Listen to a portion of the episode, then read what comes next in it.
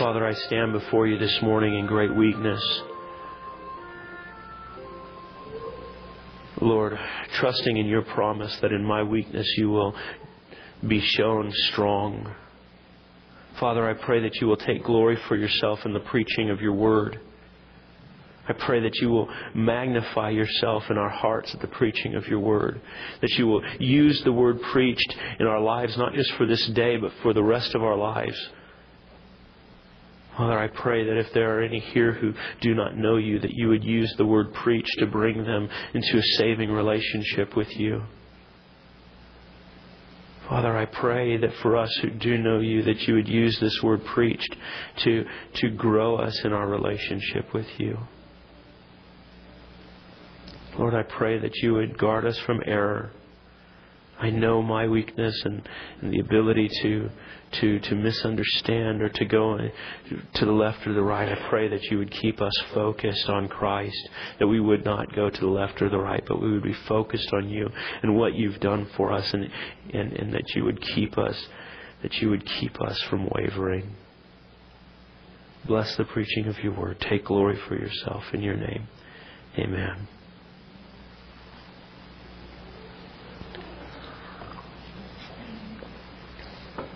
Well, turn in your Bibles this morning to Luke's Gospel, chapter 4, verse 14. Luke's Gospel, chapter 4, verse 14.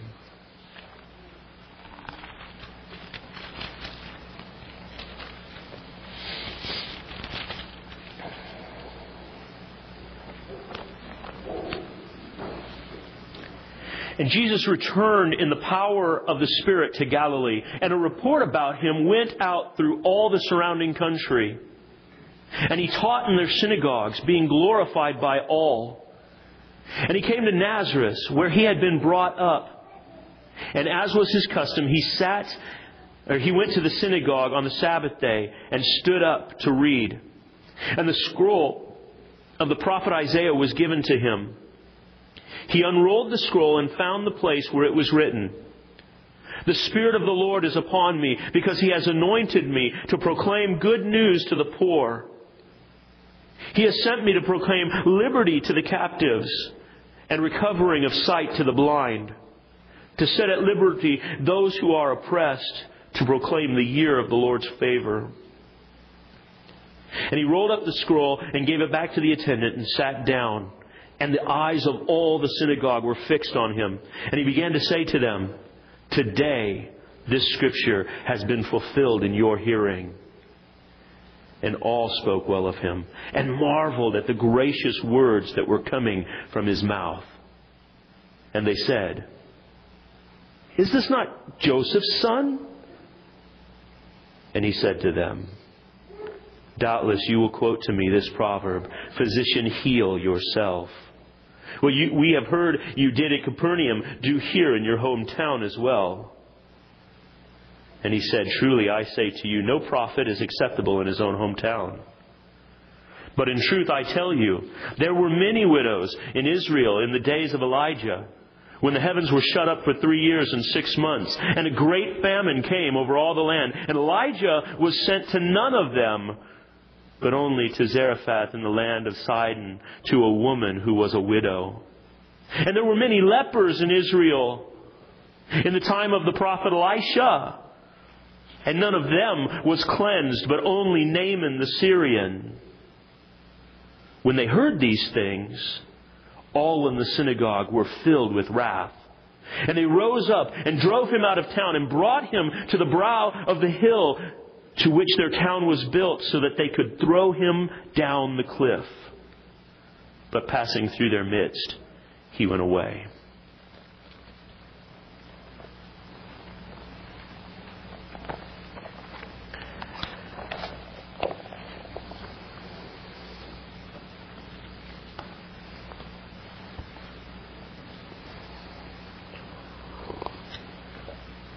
For several months, we've been looking at Luke's gospel. And along the way, we've seen Luke's intent. He desired that his account of all that Jesus had begun to do and to teach would be used to build up those in the faith, that it would be used to build us up in our faith. He's concerned that his account of Jesus' life that we would really understand not just the facts concerning his life, but that we would understand his work, his mission, and his message. And back in chapter 3, we saw John the Baptist in the beginning of his ministry and how he proclaimed or made straight the way of the Lord. He had come to prepare the way of Messiah. And how did John accomplish that work? He accomplished that work by preaching the gospel to the Jews. The Jews had thought that they were in right relationship with God because they were descended from Abraham. They thought that they were in right relationship with God because they had an external righteousness, an external obedience to the law. They had no idea that the salvation that Messiah was going to bring was a salvation from sin. They had no idea that Messiah was coming to reconcile even them with God. They believed that Messiah was coming to save them from an earthly oppression. That he was coming to give them, as it were, their best life now. They had no idea that they were in bondage, that they were enslaved to sin.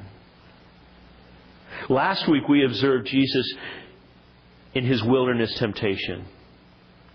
How he was led by the Spirit into the wilderness to be tempted during, and at the end of this 40 day period, he is tempted and, and he's proven sinless. He's proven authentic. He is able to be one better than Adam as our representative. He proves that where the first Adam failed, he, the last Adam, succeeded. This morning, we'll begin looking at Jesus' Galilean ministry. And the way Luke records it for us, it's, it's, it's, it's fascinating. We begin right here in Luke chapter 4, verse 14, Jesus beginning his ministry in the region of Galilee, and we'll continue here until chapter 9, verse 50.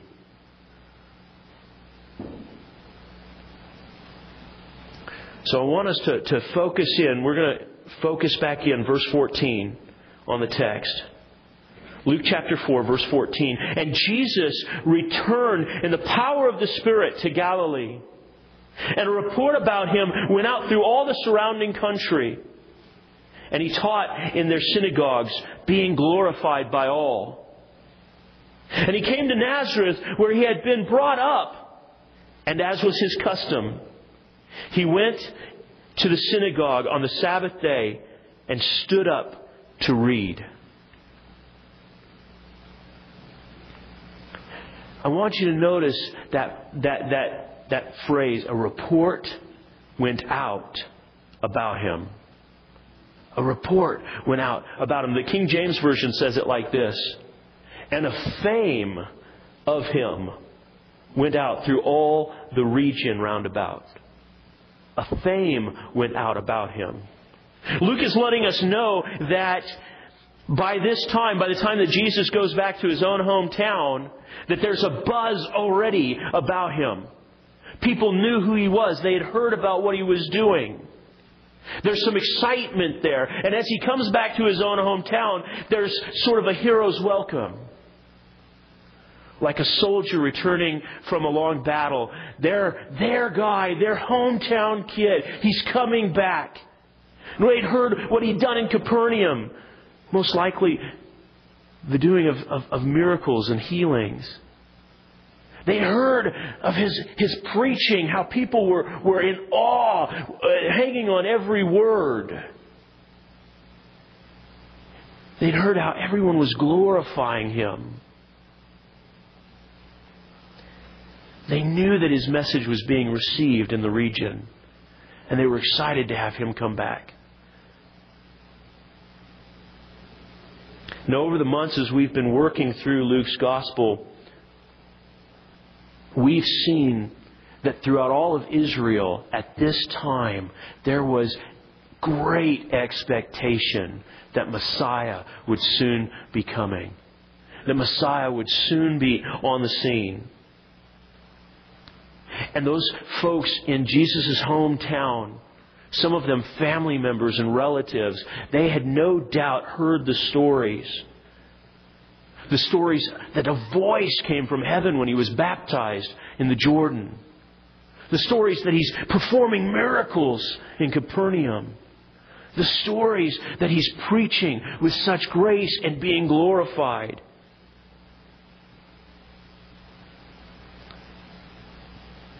And so I imagine that there was in this expectation in, in, in his hometown of Nazareth a, a sense in which many are wondering in their hearts could he be?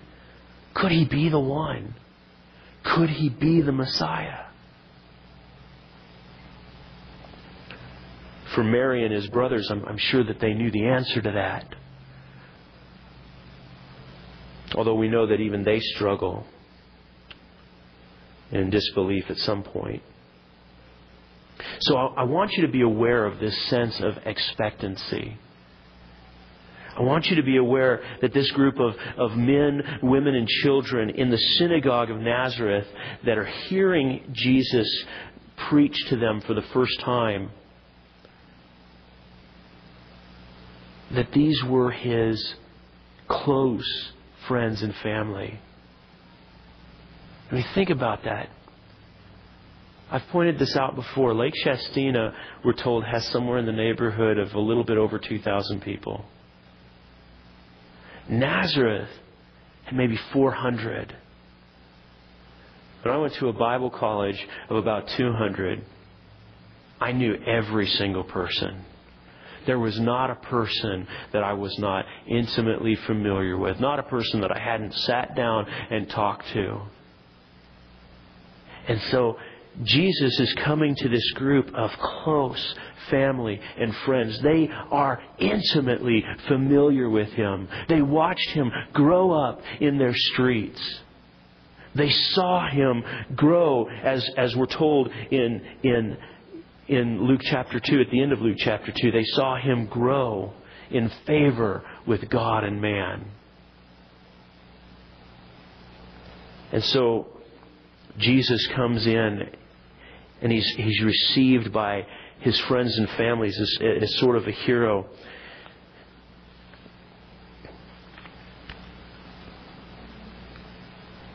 And he goes into the synagogue and he sits down and he begins to read from them, from the Isaiah, from the scroll of Isaiah. Now, one thing that you're probably probably aware of there's not that many times in the New Testament when Jesus comes right out and says, I am the Messiah. And he does with the woman at the well, right? You know, we've heard that Messiah is coming. When he comes, you know, he'll tell us all things. And Jesus says to her, I who, taught, who, am speaking to you, I, I'm the guy. He says it to, to, to, to Peter and the apostles after, after a huge a, huge ministry, we'd call it a ministry disaster, but there are no mistakes with God. But after a lot of people leave, a lot of disciples leave, he asks the disciples, you know, who do people say that I am? And Peter, their leader, he, he speaks up and he says, well, some say that you're, you know, that you're the prophet. Some say that you're John the Baptist come back from the dead. And Jesus says, well, who do you say that I am? And Peter says, we know you're the Christ, the Son of the living God. And Jesus' response is that flesh and blood hasn't revealed that to you, Simon. My Father's in heaven has revealed that to you. And so there's some times in Scripture when Jesus just comes right out and says, Yes, I'm He. I'm the, I'm the Messiah. And He does that here for His own hometown to begin His ministry. We're not told the content of his sermons in the neighboring cities, in the neighboring towns of Galilee. But when, but on this Sabbath, as Jesus sits down and he opens up the Isaiah scroll, he tells them plainly, verse 17, and the scroll of the prophet Isaiah was given to him. He unrolled the scroll and found the place where it was written, the Spirit of the Lord is upon me because He has anointed me to proclaim good news to the poor. He has sent me to proclaim liberty to the captives and the recovering of sight to the blind, to set at liberty those who are oppressed, to proclaim the year of the Lord's favor. And he rolled up the scroll and gave it back to the attendant and sat down, and the eyes of all the synagogue were fixed on him. And he began to say to them, Today this scripture has been fulfilled in your hearing. That's an amazing thing to say. There was no ambiguity here. In all of the places where the Jews and Judaism of that day had gotten it wrong, this was not one of them. They knew that this passage in Isaiah chapter 61, they knew that it was talking about Messiah. And when Jesus says, Today, this scripture has been fulfilled in your hearing, there's no way to mistake what he's saying. He's saying, I am the one. I've come to preach this message to you.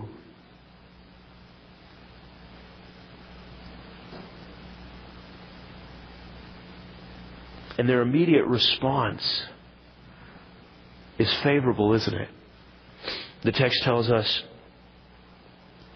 that they began to speak well of him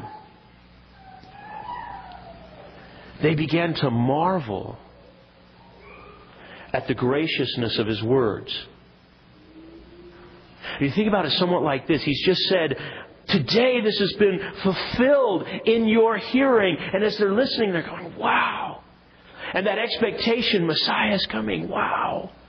And he's saying this to us. Wait a minute. Preach good news to the poor.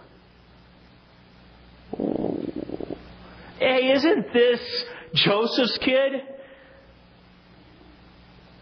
We know Mary. We know his sisters. We know his brothers. Something's not, no, no, no, something's not right here.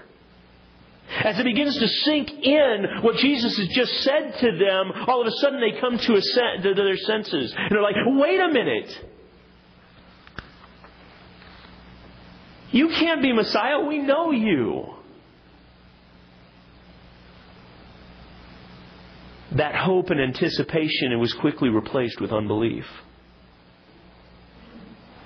And soon that unbelief is going to be replaced with murderous rage as they will attempt to kill him by throwing him off the cliff of the city. So for the rest of our time this morning, I'd like us to look at Jesus' response found in verses 23 through 27. I'd like us to ask that question what is it in his response that makes them move from unbelief to murder? What is it that makes them move from, from, from, from, from, from simple doubt to hostility? I mean, that's a pretty big jump, isn't it?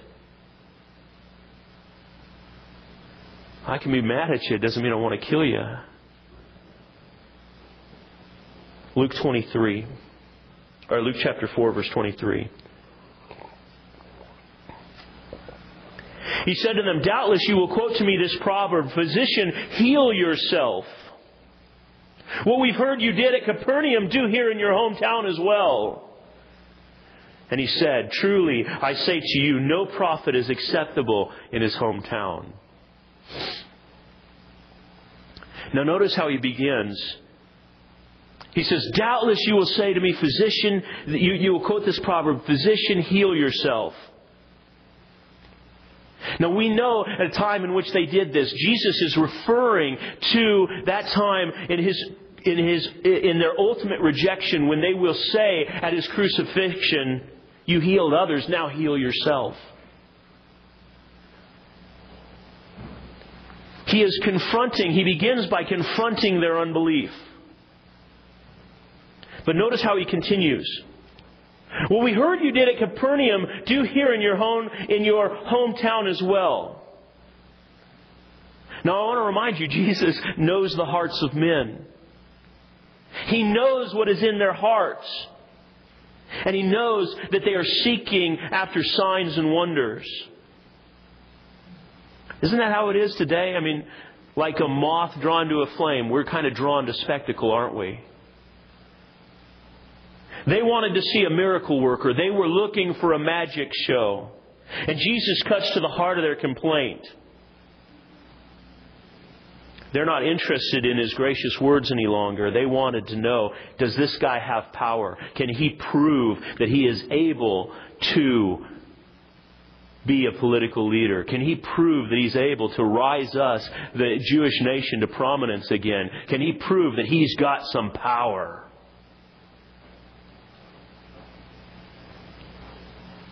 Now remember,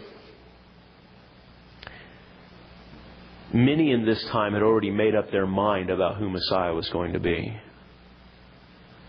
They had already made up their minds. He was going to be a great political leader who would lead the Jews to great prominence in the world. And so it was power that they wanted to see. And sadly, I think we can identify with them a little in our own day. Messiah was coming to preach the gospel to the poor. He was coming to preach liberty to the captives, recovery of sight to the blind, and to set at liberty those who were oppressed. But the Jews, they took this woodenly literal. They were looking for earthly, temporal blessings. They sought a Messiah who would come and make them physically wealthy, a Messiah who would come and free them from Roman oppression. They, they, they wanted him to be a political power. They wanted him to be a mighty man who would come and give them, as it were, their best life now. But this is not the mission of Messiah at all. Jesus didn't come to make financially poor people wealthy. That's not the purpose. He came to save the poor in spirit from their sins. Now think about that through the lenses of the gospel. You and I, and all mankind alike, we owe God a debt that we can never repay. We have all sinned. We all deserve the hottest fires of hell because we have all broken His holy law. But God, who is rich in mercy, He's granted to the spiritually poor the righteousness of Christ in place of their wretchedness. He has granted the spiritually poor, the righteousness of Christ in place of our wretchedness. See, our spiritual bank was not empty, it was in the red. We were not just broke. We had a hopeless debt that we could never repay. And Jesus paid it all. He reconciling the poor in spirit to God. When Messiah preaches the good news to the poor, it has nothing to do whatsoever with temporal financial gain. Nothing. But it has everything to do with saving sinners. Have you ever heard somebody say this? And this is really popular in our day. Deliverance from sickness is provided for in the atonement. I actually took that off of a famous uh, false teacher's website. Deliverance, deliverance from sickness is provided for in the atonement. Friends, I want to tell you that that is a misunderstanding of the gospel equal in scope to the misunderstanding of the Jews of the first century. It fails to recognize that Jesus is not concerned so much with our physical health and wealth as he was in healing a much worse problem the curse of sin. Physical healing is not promised in the atonement. It is the, res- the resurrection of spiritually dead sinners to spiritual life that is promised in the atoning work of Christ. And ultimately, it will include a resurrection from physical death to everlasting life. But make no mistake, Jesus did not come to give you your best life now. He did not come so that you could store up for yourselves treasures here on earth where moth and rust destroy and where thieves break in and steal. The Jews in their desire for their best life now, they, they, they miss the whole point of Messiah's mission. They miss the whole point of Messiah's message. And sadly, many of them, like those of his own hometown, they rejected him when he did not line up with their preconceived ideas of who he would be and what he would do. And so Jesus reveals their hearts and tells them that they were seeking for signs of power. And in their seeking for signs of power, they rejected Jesus. Jesus refused to do for them what they wanted. He had not come to be a, mag- a magician, he had not come to perform for them. He had come to preach the gospel. He would do many miracles, but not in the midst of such unbelief. They wanted Jesus to prove he had power to give them a better life here and now on earth. They cared little about being saved from the wrath of God for their sins. Their expectation about Messiah just simply did not match. When they took Jesus and their expectation, they lined them up, there wasn't a match. Verse 25. Continuing, verse 25. But in truth, I tell you, there were many widows in Israel in the days of Elijah when the heavens were shut up for three years and six months, and a great famine came, came over all the land, and Elijah was sent to none of them but to Zarephath in the land of Sidon to a woman who was a widow. And there were many lepers in Israel in the time of the prophet Elisha, and none of them was cleansed, but only Naaman the Syrian. When they heard these things, all in the synagogue were filled with wrath. And they rose up and drove him out of the town and brought him to the brow of the hill on which their town was built so they could throw him down the cliff. But passing through their midst, he went away. This is a sad homecoming indeed, friends. Jesus had gone from being warmly welcomed to hated in only a few hours' time. What was it about these two stories that Jesus tells from the Old Testament? What was it about these two instances that send these people who were just marveling at his gracious words into a murderous rage? Well, the first thing that I'd like you to notice is that both the widow in, in, in, in Sidon and Naaman the Syrian are Gentiles. Did you catch that? They're both Gentiles. The Jews hated these people. And if you look back at the stories, these were, these were times of, of, of, great distress, and yet God sends deliverance to only these two Gentiles.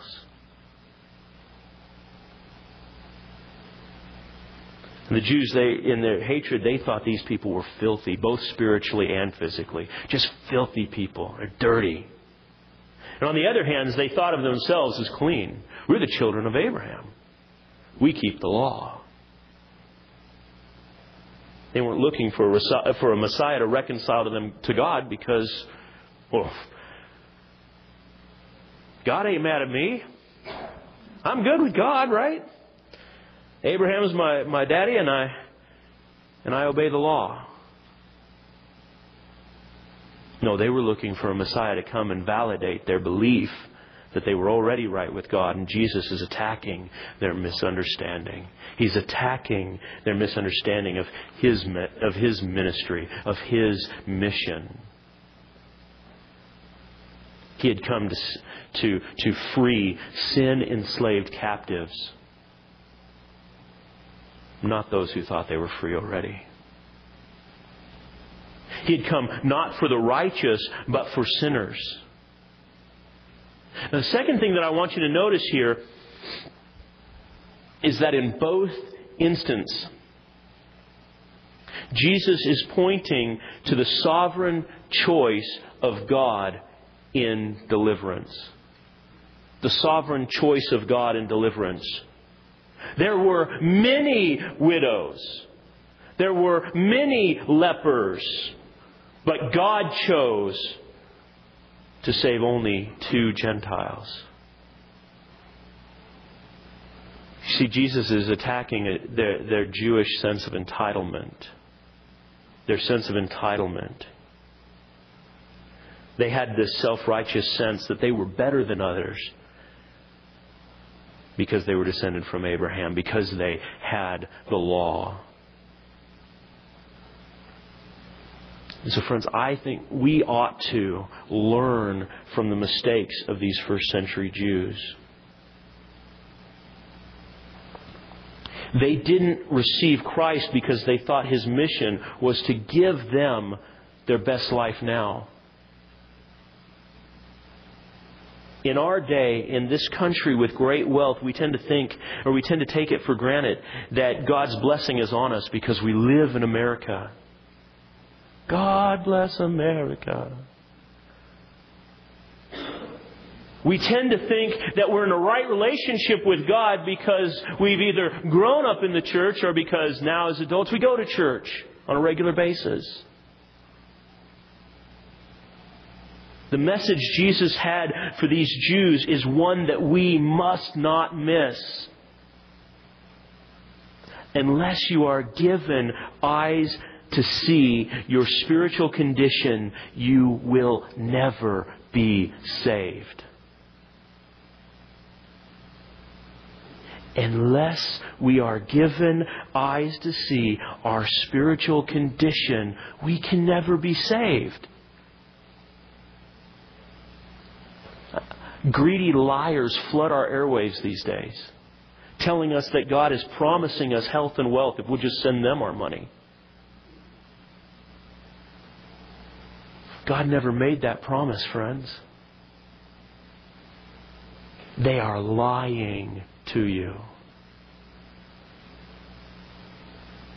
The promise of God is this if you're given eyes to see your helpless, your hopeless debt, the fact that you could not repay one offense, that you could not repay the offense of even one sin against an infinite holy God by spending all eternity in hell.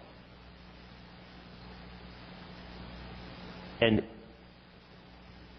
and if you repent, having seen that, and trust in Jesus, God will forgive your sin debt and declare you righteous. How can God promise this? Because He's already poured out the righteous wrath, the righteous punishment that you deserve on Jesus at the cross. That was Jesus' mission. Please, friends, do not make the mistake of the Jews and count your sin as a light thing. When you compare yourselves to God's holy law, it should, it should drive you to utter despair. It should terrify you it should convince you that you truly deserve God's wrath. That you're worthy not of His love, but that you're worthy of hell. It's only when one sees his wretchedness. It's only when one sees the desperate need for rescue that he'll ever cry out to God for deliverance. If you're sitting here today and you've never considered yourself worthy of hell, I hope that God will use this message to terrify you. Salvation is not for those who need no saving. You get that? It's not for those who are not in need of rescue. It is not for those who are good people. The salvation of God is from the mighty wrath of God against sinners worthy of that wrath. If you're a sinner and you realize your sin debt, if you realize that it is unpayable, then call on the name of the Lord. Cry out to Jesus for rescue and he will save you. But I want you to know that that is a, that, that, that, that is a desperate thing. It is a desperate thing to call on the name of the Lord. It is not, oh Lord, come into my heart and give me all the goodies because you love me so much. It is a desperate thing that comes from a desperate heart that must be rescued from a perilous end. It is, oh God, oh God, if, if you don't save me, I have no hope at all. When I, when, I, when I look at my balance sheet, when I look at the balance sheet of my sin, I know that I am worthy of hell. Lord, an eternity in hell could not pay such a debt. I'm powerless to fix the mess that I'm in. I'm powerless. Please, in your mercy, save me. Save me. Jesus came to save the powerless. If you call out to God in true desperation for your hopeless condition, you will be saved. But if you've never seen the hopelessness of your condition, Don't rest on the fact that you prayed some prayer a long time ago. Don't rest on the fact that you go to church or that you live in America. Don't rest. Don't rest.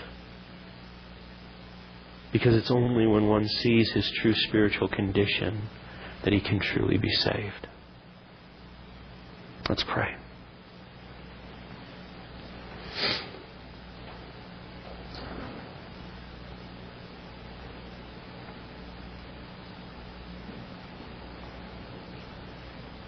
Father,